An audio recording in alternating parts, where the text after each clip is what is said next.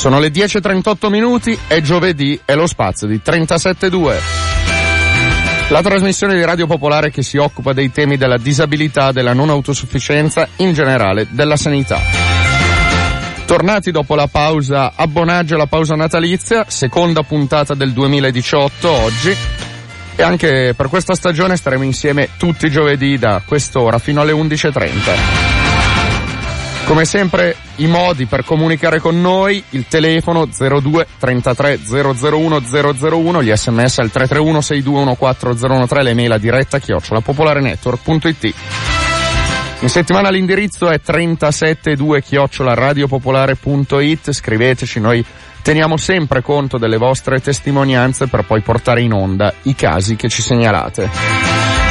Così come oggi più che mai segnatevi il numero zero due trentatré zero zero uno zero zero uno, perché in questa puntata lasceremo ampio spazio anche alle vostre telefonate. Perché? Perché lunedì sono arrivate le prime lettere, quelle per accettare o meno la famosa Delibera Cronici di Regione Lombardia. Dedicheremo la prima parte di questa puntata proprio a quello, ma anche vogliamo sapere da voi se avete dei dubbi, dei chiarimenti da chiederci, ma anche se vi sono arrivate queste lettere, perché stanno arrivando in questi giorni. È importante per noi, come è importante per noi andare in giro, come ormai facciamo, come due trottole per la Lombardia, prima solo per spiegare la nostra contrarietà alla Delibera Cronici, ora anche per presentare il libro Sanità in Salute, edito dai Quaderni di Radio Popolare. Siamo, dico perché come sempre in studio c'è anche Vittorio Neoletto. Ciao Vittorio, benvenuto. Buongiorno a tutti, eh, andiamo in giro a presentare il libro e a parlare male della Delibera Cronici della Lombardia, e quindi stasera io vi aspetto alle venti e trenta alla Casetta Verde di Via Odazio in zona Giambellino. Il ventitré martedì pomeriggio alle sedici a Paderno Dugnano all'Arci in via Coti Zelati cinquantuno, e ancora martedì ventitré alle ore ventuno presso la Baia dei Re in via Palmieri otto vicino alla metropolitana Montegani, e poi giovedì prossimo venticinque alle venti e trenta invece sarò in trasferta a Brescia, alla Chiesa San Giorgio, Vicolo San Giorgio, sempre a parlare della Delibera Cronici e a presentare il nostro libro. Oggi E Parler- poi, aspetta Vittorio, aggiungo due date, poi comunque sul sito radiopopolare punto it trovate un articolo che spiega come è nato il libro. In fondo aggiorniamo quotidianamente, o meglio, appena abbiamo fissato le nuove date, ver- vengono aggiornati gli appuntamenti, questi li trovate già lì. Vi dico che il dieci febbraio alle quindici e trenta, è un sabato, saremo a Trezzo sull'Adda, eh, non so ancora il luogo, lo segnaleremo subito in onda e sul, e sul sito appena lo saprò. Il sedici febbraio sarò a Lecco alla Libreria Volante, questa alle diciannove, è un venerdì. Ci hanno contattato da Pavia, da Vimercate, da Cernusco sul Naviglio, da Rò, da Pero, da Cormano, da Cornaredo, da Corsico, tutte con le C, lo sto dicendo, ma davvero cerchiamo, compatibilmente con le nostre disponibilità e i nostri orari, di venire o in coppia, o solo Vittorio o solo io, a parlare di questa delibera e a eh, presentare il libro. Ormai siamo diventati una coppia di fatto. Eh, lunedì cinque febbraio, non dimentichiamoci, a Carugate, all'auditorium Atrion alla biblioteca in via San Francesco. Eh, queste sono solo le, le prossime, eh, i prossimi dibattiti. Intanto allora oggi parliamo ancora della Delibera Cronici, parleremo poi di un'esperienza particolare di tutela della salute dei migranti, e se ci sarà spazio riusciremo anche a parlare dei eh, servizi che eh, le A T S devono fornire ai cittadini, eh, che vanno dai, dalle protesi ai pannoloni e via dicendo. Questo dipenderà dallo spazio che avremo a seconda delle vostre telefonate. Stanno già squillando i telefoni. Intanto io saluto il nostro primo ospite, però, eh, Vittorio, che è il dottor Flavio Sinchetto. Benvenuto, buongiorno, grazie. Buongiorno. Ciao Flavio, grazie di essere Ciao. qua con noi. Perché la, la prima parte di questa puntata, lo dicevamo, la dedichiamo su, alla questione della Delibera Cronici. Chiedo a Flavio Sinchetto di stare proprio in attesa un minuto, perché provo a prendere la prima telefonata, poi parliamo con lei. torniamo anche con gli ascoltatori, abbiamo anche un'altra intervista che abbiamo fatto. Sentiamo chi c'è qua, pronto? Pronto? Pronto? Ciao, sei tu? Sono in linea? Certo, sei in diretta, come ti chiami? Ciao. Marco. Marco, basta il nome o anche il cognome? No, no, no, va benissimo, sei, giusto per... Tu sei Alessandro. Sì. Sì, siamo qui, Alessandro Vittorio. Marco, allora, hai ricevuto la lettera per caso? No, non ho ricevuto... Ascolta, eh, no, io vorrei parlare, io sono stato all'assemblea a Inzago l'altra sera. Sì. Eh, sono quello che si lamentava perché non trovava il libro al bar. Perfetto, chiaro, dici cosa ci vuoi chiedere. Volevo parlare no, del, del, delle prenotazioni e del, del fatto che ti rimandano a mesi e mesi, però se non è il momento chiamano un altro momento. Allora guarda, che l'argomento... mandaci una mail a trentasette e due chiocciola radiopopolare punto it che poi tratteremo la prossima puntata al caso. Grazie, grazie, grazie a te. Ciao Marco, ciao Marco. No, andiamo da Flavio Sinchetto e poi torniamo con i nostri ascoltatori. Allora, innanzitutto mi presento, sono un medico di medicina generale che fa questo mestiere da trentaquattro anni con grande passione, dedico alla libera professione solo il dieci per cento della mia attività, ho collaborato anche con l'A S L per cercare, col dottor Donzelli, per cercare di migliorare la situazione della medicina generale e naturalmente anche della tutela della salute dei nostri pazienti.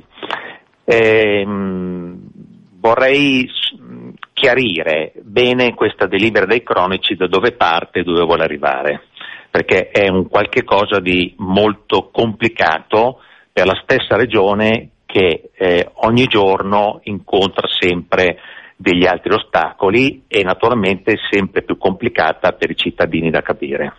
Sì, noi abbiamo già fatto il quadro eh, di questa delibera ormai da quasi sì. un anno, ad aprile ogni puntata dedichiamo uno spazio, perfetto, abbiamo spiegato, abbiamo intervistato perfetto. anche l'assessore. Allora, morale della favola, eh, paradossalmente se c'è una categoria che è abbastanza privilegiata per quanto riguarda gli appuntamenti e la gestione della propria salute sono i cronici, questo perché l'iperteso, il diabetico o viene gestito dal medico di medicina generale o viene gestito dallo specialista che alla fine della visita dà la sua impegnativa e fissa già l'appuntamento.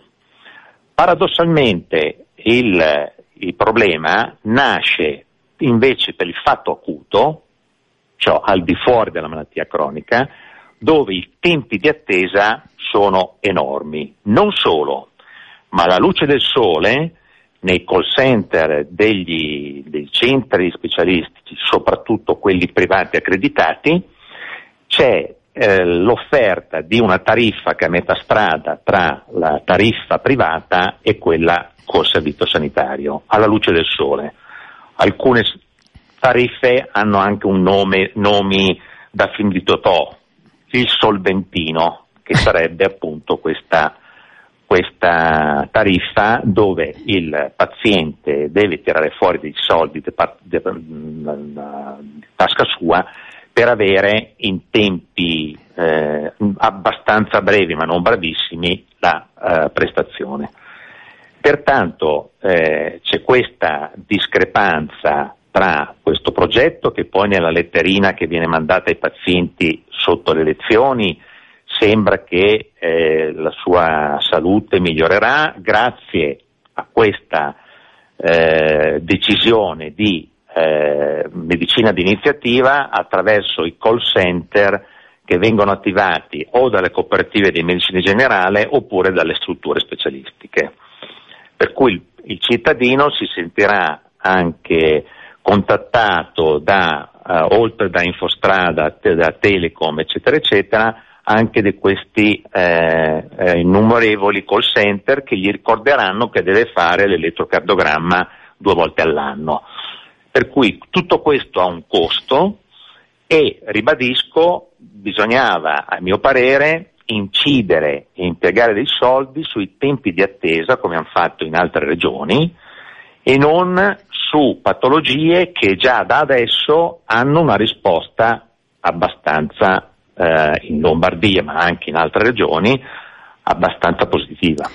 Questo coincide esattamente con quello che, e ti ringrazio, che noi abbiamo detto e documentato tante volte, e anche in particolare non sapevamo il nome, che adesso la chiamano Solventino, eh, questa prassi che quando uno chiama per fissare le visite col Servizio Sanitario Nazionale deve aspettare molto, gli propongono una visita privata che costa eh, parecchio e gliela danno magari nel giro di qualche giorno, la persona rimane un po' sotto shock, e a quel punto è capitato diverse volte, noi l'abbiamo, abbiamo pubblicato dei casi nel libro libro eh, eh, Salute in Sanità, Sanità in Salute, punto di domanda, che abbiamo pubblicato con Radio Popolare, dove presentiamo proprio un caso dove la persona chiama per fare il, la visita col Servizio Sanitario Nazionale, gli dicono che deve aspettare nove mesi, a quel punto gli offrono una visita privata a centocinquanta euro, la persona rimane un po' scioccata al telefono, dopodiché gli dicono però si può andare con una via di mezzo, pagando solo sessanta euro potrà fare la visita nel giro di un paio di settimane, che è sempre una visita privata eh, a un prezzo un po' più basso, che poi svolge la funzione di attirare la persona dentro la struttura privata e quindi di inserirla in un percorso privato, no? Hai esatto. foto- ecco, tu hai fotografato molto bene questa situazione, però io so anche che tu hai, sei uno dei medici che ha un'esperienza un, un po' particolare, che è interessante, cioè tu hai scelto, se non sbaglio, di lavorare insieme ad altri colleghi, giusto? Sì, allora, ehm, la mia, la mia passione per la medicina generale nasce circa vent'anni fa e eh, consapevole che il lavorare insieme pos- porta dei miglioramenti dal punto di vista qualitativo del nostro lavoro, avevo fondato un'associazione circa vent'anni fa. Dopodiché adesso comunque eh, ho voluto partecipare ugualmente a questo progetto, inizialmente ho detto tieni duro, ci sono delle migliorie da fare, delle razionalizzazioni anche della, spera, della spesa sanitaria, per cui tieni duro, mi sono iscritto alla cooperativa, la maggiore cooperativa che c'è a Milano, cercando di mh, farmi piacere questo progetto. Ho dovuto uscirne, ho dovuto uscirne perché alla fine, innanzitutto il progetto parte anni fa da una sperimentazione che si chiama Creg, che è stata una sperimentazione con dei criteri scientifici che se fosse stata presentata al Mario Negri sarebbe stata bocciata all'indomani. Per cui hanno voluto nei, nei corridoi della regione, perché avevano già in mente Questa, questa riforma, di portarla avanti comunque, e per cui già ho avuto un, un, un'impressione negativa dal punto di vista puramente scientifico. Certo che prima l'aspetto scientifico, poi l'aspetto del, del, dell'onere burocratico a cui andranno incontro in questo momento i medici di medicina generale, per cui toglieranno del tempo all'assistenza dei propri pazienti, perché dovranno spiegare sia ai pazienti che, che riceveranno la lettera, eh, sia ai pazienti che eh, non sono inseriti nell'adesione, perché se non aderisco eh, non, non dovrò eh, entrare in questo, in questo tunnel, tuttavia dovrò sprecare un quarto d'ora, venti minuti per un progetto e per un argomento molto ma molto complesso. Allora, tu sei un Tutto medico. Questo mi sono tolto alla fine da questa, da questa, questo impegno, nonostante che avessi fatto di tutto per cercare di eh, integrarmi, ecco. Quindi tu sei un medico di medicina generale che inizialmente ha aderito a una cooperativa che svolge il ruolo di gestore, perché di questo stiamo sì. parlando, che quindi ha applicato la delibera regionale, sei andato sì. a vedere cosa c'era dentro sì. quel meccanismo e poi per i motivi che hai spiegato hai deciso di uscirne e quindi continuerai a svolgere la tua eh, funzione come medico di medicina generale eh, senza aver aderito ad alcun gestore. Esatto. No. Io ho due domande sintetiche ma precise da farti. La prima sì. è questa: qual è l'aspetto più negativo che ti ha colpito nel momento in cui hai scelto di diventare gestore, che poi ti ha fatto cambiare idea? Cioè quello che, chiamiamolo proprio così, l'aspetto più negativo. Ma l'aspetto più negativo è sicuramente l'onere burocratico e la mancanza di chiarezza da parte del messaggio della, della regione, sia nei confronti dei pazienti e sia nei confronti dei medici. Tengo a, t- a sottolineare che Questa, questo disagio colpisce anche i colleghi ospedalieri. Molti colleghi ospedalieri a tutt'oggi non sanno bene di che cosa si tratta questo progetto e non ne vogliono sapere, perché anche loro verranno sopraffatti da un onere burocratico e di tempo che non hanno a disposizione, proprio perché già svolgono. E bisogna dire anche a volte, perché non voglio che questa eh, trasmissione si interessi, in, inserisca nei talk show elettorali, è la Regione che ha voluto questo, no? Mandando le lettere, ma io sto affrontando come tecnico e come appassionato di medicina generale. Ecco, la seconda domanda eh. è questa, tu ehm, sbaglio o comunque lavori con altri colleghi insieme, giusto? Sì, io lavoro, sono associato in rete. Tieni presente che io anni fa, per fare in modo che questi, eh, questo lavoro di gruppo eh, fosse più conosciuto dai pazienti, avevo pregato la Regione, attraverso la A S L, perché io non bazzico nei corridoi della Regione, attraverso la A S L volevo che la Regione mandasse a tutti i pazienti assistiti da medici che lavorano in gruppo, per sottolineare che potevano avere delle facilitazioni da questo lavoro di gruppo. Nessuno mi ha mai ascoltato. Perfetto. Flavio Sinchetto, ci fermiamo qui. È arrivato un sms di un ascoltatore che ha bisogno di contattarla per questioni di privacy. Ho già girato l'esse emme esse alla mail di trentasette due, poi vedremo di mettervi in contatto sì. via mail in maniera privata. Glielo anticipo. Grazie mille intanto, buona giornata. Prego. Buongiorno. Interessante questa testimonianza di un collega che quindi è... svolgeva già medicina di gruppo, cioè già collabora con altri colleghi. Lo fa e lo continua a fare senza essere gestore e senza aver dovuto diventare cogestore. La med- l'idea di alcuni medici di base che lavorino insieme è un'idea che viene da lontano, applicata in diverse regioni, che in Lombardia non ha sostegno, e ascolteremo tra poco una testimonianza di come questo lavoro insieme di medici si può fare, si può fare perfettamente, aiuta il medico, aiuta il paziente e nulla a che vedere col gestore. Questo uh, collega che noi abbiamo ascoltato, il dottor eh, Sinchetto, a un certo punto aveva deciso di aderire, di diventare un gestore. Ne esce, non diventa più gestore, torna a fare il medico di medicina generale senza essere gestore, partendo da un punto molto semplice. Diventare gestore significa essere sopraffatto anche da aspetti burocratici, questo è un tema che noi finora abbiamo trattato poco, e portare via tempo quindi all'assistenza sanitaria ad alt- ai pazienti e dover invece riempire una serie di formulari, di documenti per il proprio gestore. Il dottor Sinchetto ha detto un'altra cosa della quale eh, Alessandro ed io siamo stati testimoni nella serata di Inzago. Ha detto c'è un grande malessere anche tra i medici ospedalieri. È esattamente così.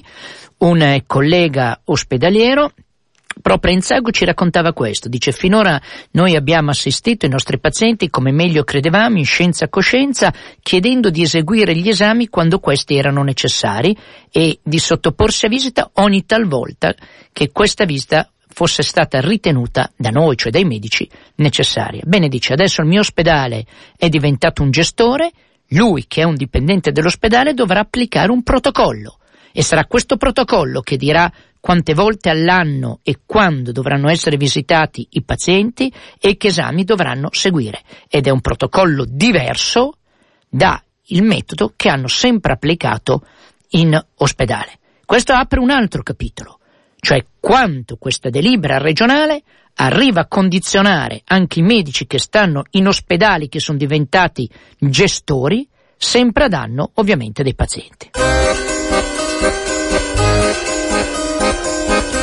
Sono le dieci e cinquantasette minuti, trentasette due sulle frequenze di Radio Popolare, eh, zero due trentatré zero zero uno zero zero uno. Questo è il numero per telefonarci. Stiamo cercando da voi eh, delle testimonianze, se per caso avete già ricevuto, visto che è partita lunedì la consegna delle lettere, questa lettera per aderire o meno alla riforma eh, per i malati cronici, oppure se ci volete chiedere spiegazioni, chiarimenti, perché sono mesi ormai che andiamo avanti ma è complicata e quindi siamo qua a disposizione. Potete telefonare allo zero due trentatré zero zero uno zero zero uno, mandare sms al tre tre uno sei due uno quattro zero uno tre o mail a diretta chiocciola popolarenetwork.it. Armando ci scrive un sms, dice eh, perché non avere il coraggio di parlare della mafia che è entrata nel settore regionale di Formigoni, ma eh, perché di quello si occupano altri spazi di Radio Popolare. Noi eh, cerchiamo di stare, seppur con un taglio eh, particolare, sulle questioni più sanitarie, diciamo. Eh, vi chiedo di telefonare perché eh, abbiamo un'intervista, una eh, una bella testimonianza di come si potrebbe organizzare diversamente la sanità senza il gestore tutto, ma dura cinque minuti, è registrata, quindi se la faccio partire poi devo aspettare cinque minuti banalmente per poter prendere le vostre telefonate, quindi se ce ne sono prima le prendiamo, come questa. Pronto? Pronto? Buongiorno, ciao, come ti chiami? Ciao, sono Luciana di Inzago. Ciao Luciana. E volevo farvi complimenti perché l'altra sera ho partecipato al vostro incontro che è stato molto chiarificatore, molto particolare, particolareggiata, ci ha, infor- ci ha fornito tantissime informazioni, non solo sulla lettera che ci arriverà, ma anche su tanti altri nostri diritti. Senti, Lucia... Il libro è molto interessante e convincente, quindi complimenti ad entrambi. Grazie Luciana. Beh, il libro è, è più generale, racconta di storture, diciamo così, dalla sanità lombarda varie. Non c'è la questione della delibera cronici perché era proprio certo. In progress quando siamo andati in stampa e anzi sta andando avanti. Eh, ti chiedo, tu in famiglia hai malati cronici? Eh sì, sì. Quindi preparati. Preparati all'arrivo della lettera e sai come comportarti di conseguenza, certo, a questo certo. punto. Ecco perché vi ringrazio e nel mio piccolo mi sto impegnando a diffondere il messaggio tra, soprattutto tra le persone anziane che, che conosco e che immagino a breve riceveranno questa lettera. Grazie Luciana, buona giornata, ciao. Ciao, grazie a Luciana che è una delle tante persone che ha partecipato tra l'altro martedì sera alla presentazione. Pronto? Pronto? Buongiorno. Buongiorno, ciao, come ti chiami? Ciao, sono Andrea Mangiagalli, sono un medico di medicina generale che lavora a Pioltello in provincia di Milano. Perfetto. Eh, ho sentito l'intervento di Flavio Sinchetto, che tra l'altro conosco e che stimo come medico e come collega, mm-hmm. e volevo assolutamente condividere questo, questo aspetto che non è stato ancora abbastanza sottolineato, cioè questa delibera che apparentemente agevola poi i cronici ha un aumento dei costi sanitari perché stabilisce dei protocolli vincolanti, come dicevate voi, che in alcuni pazienti sono del tutto inutili, sono ipertrofici, sono eccessivi e che cozzano un pochino anche contro quel concetto che stiamo cercando di far passare, che è un concetto di slow medicine, cioè un concetto di medicina adattata al paziente, personalizzata, tailor made, come dicono gli anglosassoni. Questo sistema massifica la sanità in un modo assolutamente inutile e costringere i pazienti che avrebbero bisogno di un intervento minimo e una sorveglianza assolutamente tranquilla a costringerli a fare accertamenti continuativi aumentando i costi, perché questo non lo dice la Regione, ma questo progetto comunque aumenta i costi e la Regione questo lo sa perché è successo anche con i Creg, tant'è che poi hanno dovuto rimodulare le tariffe che pagavano le strutture accreditate che facevano gli accertamenti. Quindi oltretutto in un momento in cui la sanità è sottoposta a dei tagli, noi buttiamo dei soldi in interventi che non hanno nessuna documentata, provata efficacia clinica. Grazie mille. Senti, una domanda facile e veloce. Eh, è già chiaro, non hai eh, scelto di diventare gestore perché anche i medici di base lo possono fare associandosi in cooperativa. Eh, stai informando i tuoi pazienti? Io sto assolutamente informando i pazienti, non ho aderito ora, non avevo aderito ai Creg, sono un fiero oppositore di questa linea di pensiero della sanità eh, regionale lombarda. Ai pazienti semplicemente spiego che, come quando arrivano le campagne elettorali ci sono delle lettere che tutti i partiti inviano e che promettono soldi, regali a quantunque, arriverà loro anche una letterina dalla Regione in cui prometterà cose mirabolanti per la loro salute che possono tranquillamente lasciare nella buca delle vesti o riciclarla come carta, che fosse l'uso migliore. Grazie mille, ciao, buona giornata, grazie. Una testimonianza interessante che arriva da un collega Eh, a questo mh, proposito, eh, le, purtroppo la vicenda è proprio così. E i malati cronici che scelgono il gestore verranno inviati a fare degli esami che non hanno senso, che non servono per la loro patologia, e dovranno invece pagarsi altri esami assolutamente fondamentali, come abbiamo più volte testimoniato, esami che non sono inseriti nei set, cioè nella lista di esami che un gestore può richiedere. Non li potrà più richiedere neanche il medico di base se le persone avranno scelto il gestore, perché per quella patologia dovranno andare dal gestore e quindi le persone se ne dovranno pagare privatamente alcuni esami necessari. Questo è il motivo per cui noi, è uno dei motivi per cui diciamo di non andare dal gestore. E vorrei poi rispondere ad Anna che scrive eh, rispetto all'intervista precedente. Eh, non è vero che i malati cronici oggi hanno corsie preferenziali, ho tre patologie croniche e la prenotazione dipende dalla disponibilità. Purtroppo Anna ha ragione. Quanto diceva il collega eh, prima è stato vero fino a poco tempo fa, cioè un malato cronico finita la visita specialistica gli veniva fissato immediatamente l'appuntamento per la visita seguente. Questo oggi non avviene più in tantissime situazioni, gli dicono deve tornare tra un mese o tra due mesi, fissi l'appuntamento e poi non c'è posto. E tutti questi disastri sono anche prodotti apposta per spingere la persona a scegliere il gestore con l'illusione che il gestore risolva il problema. Sappiamo invece che il gestore non risolverà il problema, perché oltretutto dai soldi che riceverà dalla regione per assistere a quella persona dovrà trarre il profitto per il gestore, quindi tenderà a spendere di meno e non a fissare gli esami necessari. Pronto? Scusa, ti ho fatto attendere un po'. Non c'è problema. Ciao, Ciao buongiorno. Patrizia. Ascolta, due, due cose, una domanda e una, una, una un'idea, capire se ha senso.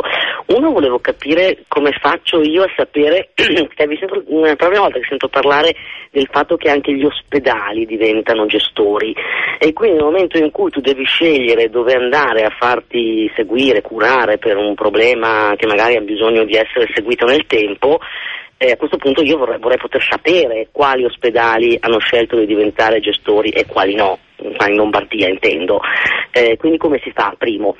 Secondo, mh, era, era questa cosa che volevo buttarvi lì, magari vi sembrerà un po' drastica o invece forse no, non lo so. Ehm, voi avete detto più volte che ehm, se il mio medico, mettiamo per ipotesi, non è così, però mettiamo per ipotesi che il mio medico scelga di, di, di diventare gestore, io mm. posso anche dire no grazie, certo. Voglio restare col mio me. Sì, io però mi domando a questo punto con quale, sulla base di quale rapporto di fiducia io potrò continuare a andare da quel medico che invece avrebbe voluto scaricarmi da un'altra parte. E quindi non è possibile consigliare a eh, tutte quelle persone che si ritroveranno magari eh, malgrado loro con un medico che decide di fare il, il gestore di cambiare medico. Oddio. Di andare all'A S L mm, mm. E anche lì come si fa a sapere quali medici certo. hanno deciso di aderire resta, a questa sciagurata? Resta in ascolto, resta in Grazie. ascolto. Beh, tanto allora, per eh. la questione degli ospedali che hanno scelto di diventare gestori, però se tu non hai aderito alla, a, alla riforma non preoccupare, cioè tu vai e fai le tue visite come sempre. Sul eh, cambiare medico perché ha aderito a no, diventato no, no. gestore mi sembra un po', un po' esagerato, c'è un rapporto di fiducia continuativo, generale sul, tra paziente e medico, mi sembra eh, che no, che non quadri come protesta, diciamo, non aderite, quello sì, perché è la scelta politica da contrastare. Poi sui medici di base direi di no. Direi che, come ha detto Alessandro, quando uno va in un ospedale basta che lui non firmi il contratto e l'ospedale, che sia diventato gestore o no, continuerà ad assisterlo come l'ha sempre assistito. Certo, il personale è spinto dai direttori generali a dire lei deve firmare il contratto. Voi rispondete, io non firmo nessun contratto, e l'ospedale lo sanno benissimo, e tra l'altro molti medici sono contenti, anche se non lo possono dire, medici ospedalieri sono contenti quando uno rifiuta di firmare il contratto, perché vuol dire che loro possono continuare a seguirti in scienza e coscienza come hanno fatto fino adesso. Sulla questione del medico, io credo che uno cambia medico se non si fida del medico, non si trova col medico. Se il medico ha aderito a un gestore, basta che tu non aderisci a un gestore e rimani con quel medico come eri prima, anche perché i motivi per cui qualche collega ha aderito al gestore sono tanti, sono diversi, molti medici sono stati spaventati, gli hanno detto che magari perdevano poi i pazienti, eh, eccetera eccetera. Molti si stanno pentendo, stanno tornando indietro. Comunque per il cittadino è sufficiente rimanere col suo medico e dire: io non firmo nulla col gestore, e il tuo medico ti continuerà a seguire come ti ha sempre seguito. Se poi invece tu non ti fidi del tuo medico a prescindere da questo, allora giustamente fai bene a cambiarlo. Però sono altre le ragioni. Pronto? Pronto, sono io? Sì, ciao, buongiorno. Ciao, buongiorno, sono medico, sono un pediatra di famiglia, sì. eh, non ho aderito e volevo sottolineare due cose. Una, che mh, quando mi hanno chiesto di aderire mi hanno mandato l'elenco dei miei cronici. L'elenco era desunto dal consumo dei farmaci. Ora noi nei bambini diamo tantissimo, spessissimo, per bronchite, per asma, diamo spessissimo il farmaco broncodilatatore. Tutti i bambini da zero mesi a ehm, sette anni che hanno usato anche una sola volta il Ventolin sono stati classificati come asmatici, quindi a me risultava avere un'enorme quantità di asmatici assolutamente fasulli, perché io se do il Ventolin a uno che ha un, un momentino di asma per una volta non è vero che sia un asmatico, è un bambino che ha avuto la tosse. E invece tutta la neuropsichiatria infantile, che sono i nostri veri cronici, è rimasta assolutamente fuori da questa classificazione di bambini cronici. La neuropsichiatria infantile è un buco gigantesco, noi non abbiamo servizi per i bambini con ritardo mentale, con mm. sintomi, che sono i veri cronici, quelli che per tutta la vita avranno bisogno di essere accompagnati, e il privato sta facendo, come si dice, mh, oro da tutte le parti, sta guadagnando su questa cosa, ma questo sono vent'anni che lo diciamo, io ormai sono vecchia. E, e anche in questa riforma, allora io ho un sacco, avrei, perché non ho aderito, avrei un sacco di asmatici fasulli, bambini che una volta nella vita hanno fatto un aerosol, e poi quei bambini che invece non riescono a parlare, non riescono a camminare, hanno difficoltà eccetera, sono totalmente orfani di accudimento e quindi verranno inviati ancora nelle strutture private. Questa è una grossissima stortura. Hanno detto che l'avrebbero corretta, io poi non ho aderito, non so com'è andata la cosa. Grazie mille per questa testimonianza che, Vittorio, eh, a mio avviso è interessante anche per un aspetto, eh, perché quando si parla della delibera dei malati cronici eh, si pensa sempre a persone in età avanzata, che poi è vero, percentualmente lo è, però riguarda anche, essendo la malattia cronica, può essere una malattia eh, in corsa eh, in età matura o giovanile, ma addirittura una malattia cronica che parte eh, da bambino, quindi c'è anche questa fascia che eh, eh. viene dimenticata forse nel, nel pensiero collettivo. È molto interessante il fatto che cominciano a chiamarci dei colleghi, dei medici, che ci fanno vedere la, le criticità di questa delibera da punti di vista che noi finora non avevamo analizzato. L'ultima telefonata ci dice in sostanza che ci sono dei madornali errori dal punto di vista della classificazione clinica. E ancora una volta noi chiediamo all'assessore: ma chi ha stabilito chi è cronico? Quali sono i criteri che sono stati utilizzati? Anche in questo caso chiediamo all'assessore: la regione ha affidato delle consulenze esterne, gente che di medicina non sa nulla, per andare a fare queste classificazioni, perché qui si rischia di classificare migliaia di bambini solo perché hanno usato il Ventolin una volta come malati cronici e se ne lasciano fuori altri che invece hanno patologie croniche molto gravi. Pronto? Pronto? Ciao, buongiorno. Io sono un'ipertesa cronica. Eccoci, ti è arrivata la lettera? No, no, no, ancora no. Uh, ho visto ieri una persona molto anziana in posta, preoccupatissimo perché non sapeva come rispondere alla regione. Volevo prendere da, prenderlo da parte e spiegarglielo, però um, poi mi sono fatta i fatti miei. Mm. Eh no, invece Ma... dovevi farlo, perché loro non hanno informazioni. La gente che non ascolta la nostra trasmissione non ha altre informazioni. Eh, lo so, dovrebbe pensarci il suo medico. Eh, io ho parlato anche col mio medico, mi ha detto, eh, per dirla in francese, è una stronzata, lascia perdere, e quindi io sono a posto. No? Eh, la mia preoccupazione è, è un'altra, cioè nel momento in cui io non aderisco a un gestore e telefono al centro unico di prenotazione per farmi, per fissarmi i miei esami, non rischio di non trovare posto di più perché eh, vengono favoriti quelli, gli esami che vengono prenotati col gestore? Assolutamente. Resta no. Resta in ascolto, ciao, grazie. Eh. Assolutamente no, c'è perfino una uh, decisione del T A R della Regione Lombardia che dice in modo molto chiaro che tutti i cittadini che rifiutano di aderire alla proposta della Regione devono essere trattati come da legge all'interno del Servizio Sanitario Nazionale ed avere le visite quando è necessario avere le visite. Tra l'altro ci sono delle leggi, ne abbiamo parlato più volte, ci torneremo sopra a questo punto alla prossima puntata, che dicono che se quando tu telefoni al centralino non ti fissano la visita entro dei termini prefissati, tu hai diritto a chiedere di essere visitato in quello stesso ospedale attraverso l'intramenia, cioè attraverso le visite private che fanno i medici di quell'ospedale, pagando solo il ticket, perché è l'ospedale che non riesce a garantirti i tempi rispettati da legge. Eh, il gestore non c'entra nulla, anzi il gestore a un certo punto cercherà di non fissare tante visite per i suoi pazienti perché vuole risparmiare, è un privato e vuole costruire profitto. Vittorio, Andrea ci scrive al tre tre uno sei due uno quattro zero tre, ma i dentisti sono coinvolti in questa riforma? Per ora no, e il problema qui è un altro, cioè l'odontoiatria in pratica in Italia è quasi tutta lasciata al mercato privato, tant'è vero che ci sono i viaggi della speranza in Croazia, in Slovenia. Credo che dovremmo dedicare una puntata particolare a questa questione dell'odontoiatria. Sicuramente, io credo che eh, dobbiamo interrompere il nostro microfono aperto, diciamo così, con gli ascoltatori. Promettiamo, settimana prossima ci torniamo ancora. Abbiamo capito, ci sono diversi aspetti da chiarire tutto, eh, perché oggi poi l'ultima parte la vogliamo dedicare a un aspetto che dobbiamo raccontare oggi. Però noi abbiamo da dare una due notizie. Eh, la prima è che abbiamo fatto, insieme a Fulvia Aurora di Medicine Democratiche, ed Albarosa Raimondi, che per tanti anni ha lavorato nella direzione sanitaria del Policlinico, una lettera aperta all'assessore Gallera mostrando le criticità di questa delibera, e gli abbiamo chiesto di accettare un pubblico confronto con noi su queste delibere della Regione sui cronici. Non pervenuto, l'assessore è scomparso, non risponde e non accetta nessun rifiuto, non accetta nessun confronto. Ma eh, la questione più grave è accaduta eh, dieci minuti prima dell'inizio della trasmissione. Io ero stato convocato oggi alla una in eh, Commissione Sanità del Comune di Milano, dove avrei eh, dovuto eh, illustrare ai consiglieri comunali la delibera sui cronici della Regione e la criticità.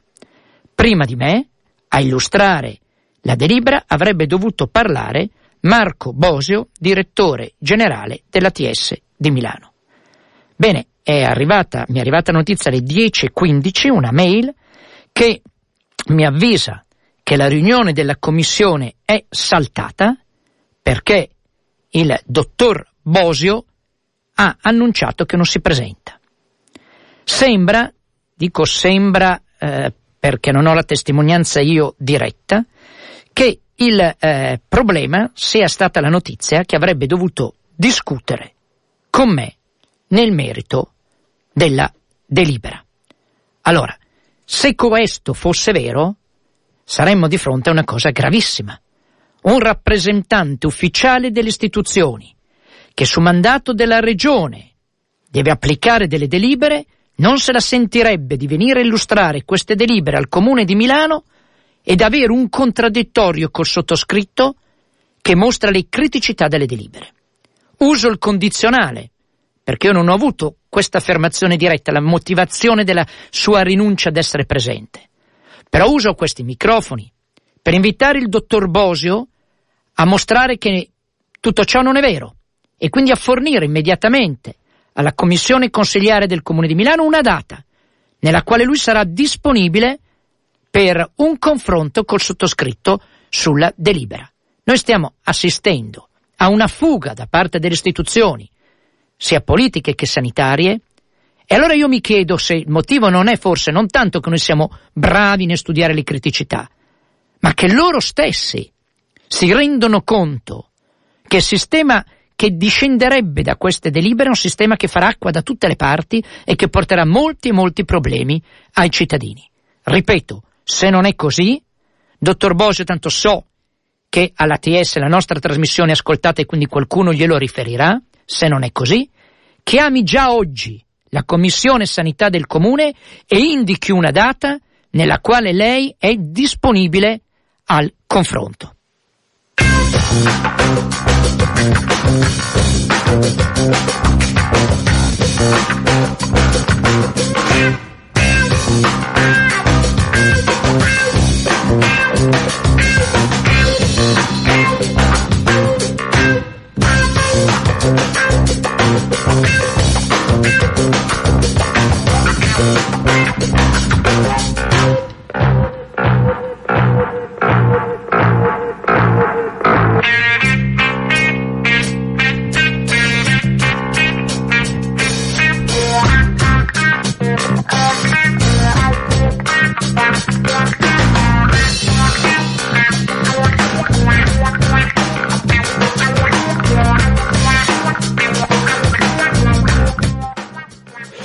Andiamo al volo, l'ultima telefonata sulla questione dei Delibera Cronici, dai. Pronto?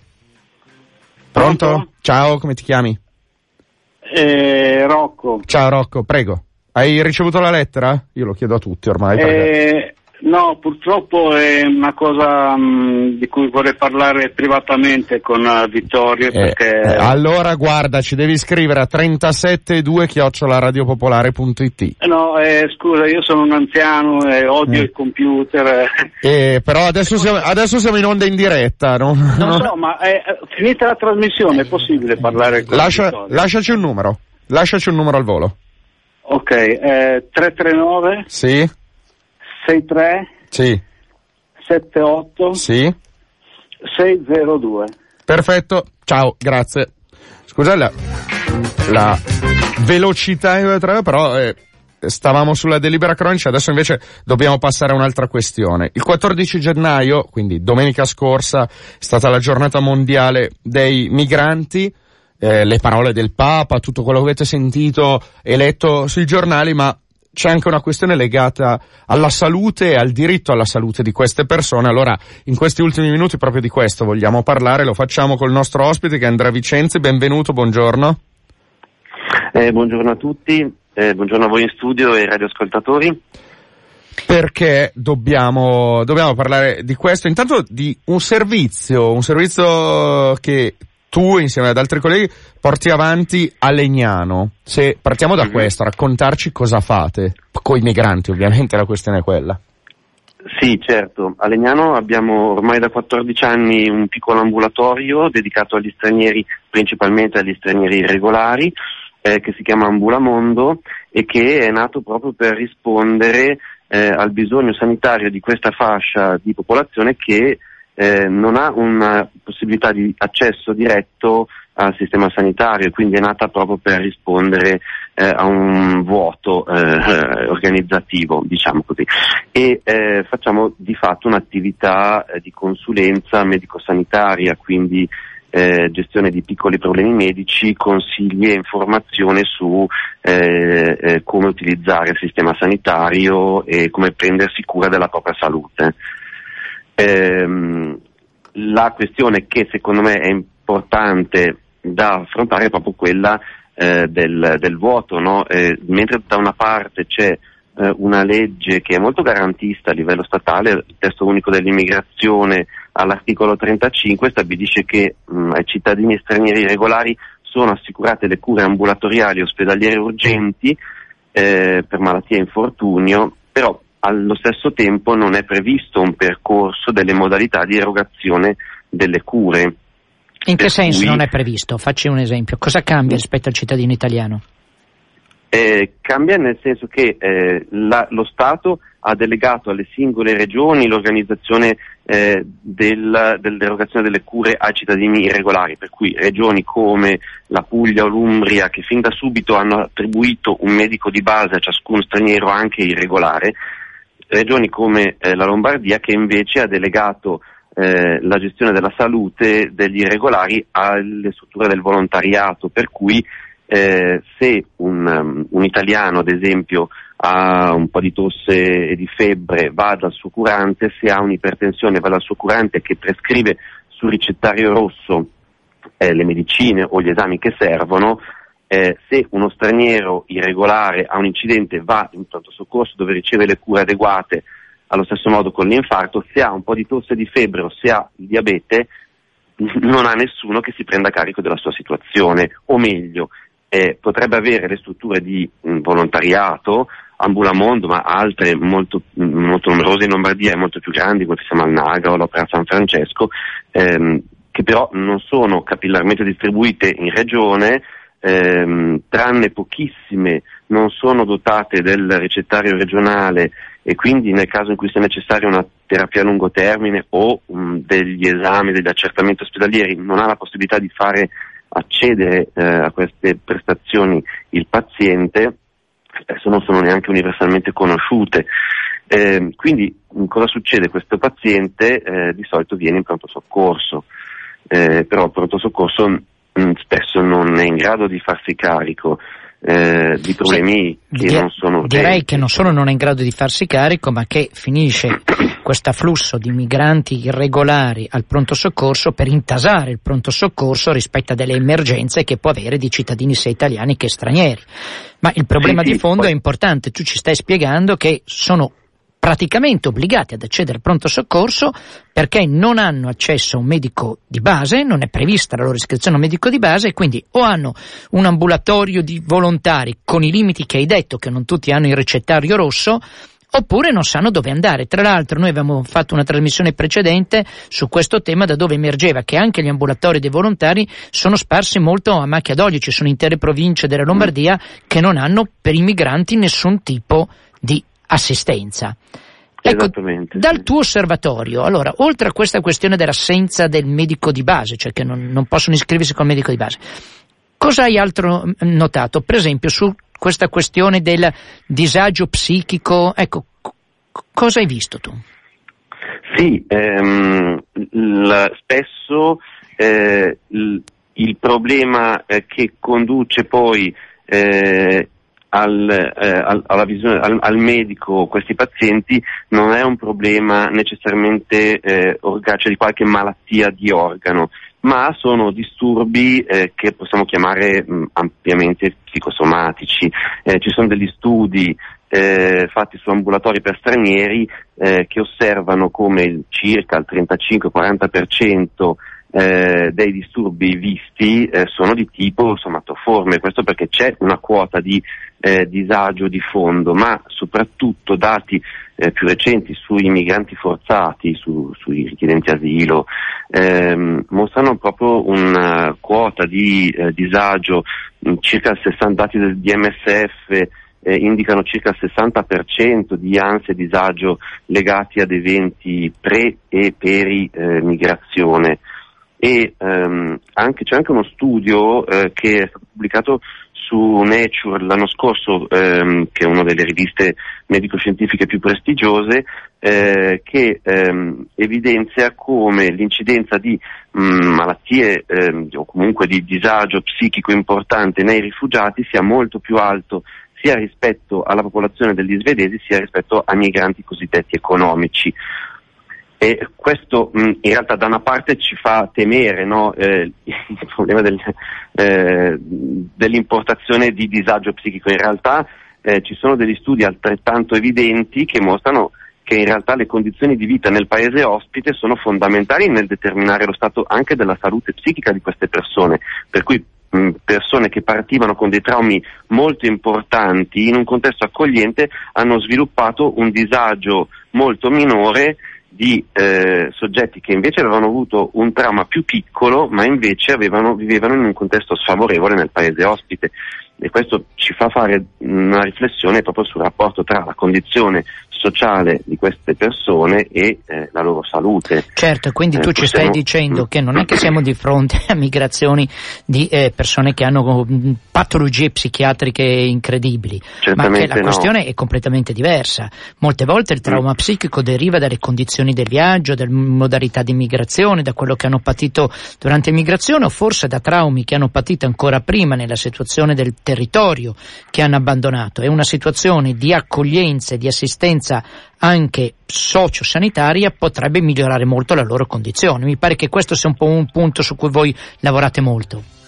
Sì, sì, esattamente questo, nell'ottica proprio eh, di, di, di una concezione eh, di, di società giusta come società sana, cioè, cioè una società più ingiusta è una società più malata, non in senso sociologico o ideologico, ma nel senso medico. Certo, e ci fermiamo su questa riflessione. Andrea Vicenzi, grazie mille, buona giornata. Grazie, grazie a voi. Vittorio, siamo davvero in chiusura, ricordiamo gli appuntamenti oggi pomeriggio per eh, il libro e discutere di Delibera Cronici. Comunque trovate tutto sul sito radio popolare punto it e eh, ripetiamo l'invito a allora, Bosio della, della T S. Ripetiamo l'invito al direttore generale della T S di Milano ad accettare il confronto col sottoscritto nella Commissione Sanità del Comune di Milano. Non scappi, abbia il coraggio di sostenere le sue posizioni. Per tutti gli appuntamenti, le presentazioni del libro e delle contrarietà alla Delibera Cronici, w w w punto radio popolare punto it, c'è il post, l'articolo che spiega il libro e sotto tutti gli appuntamenti già fissati. A giovedì prossimo, ciao a tutti.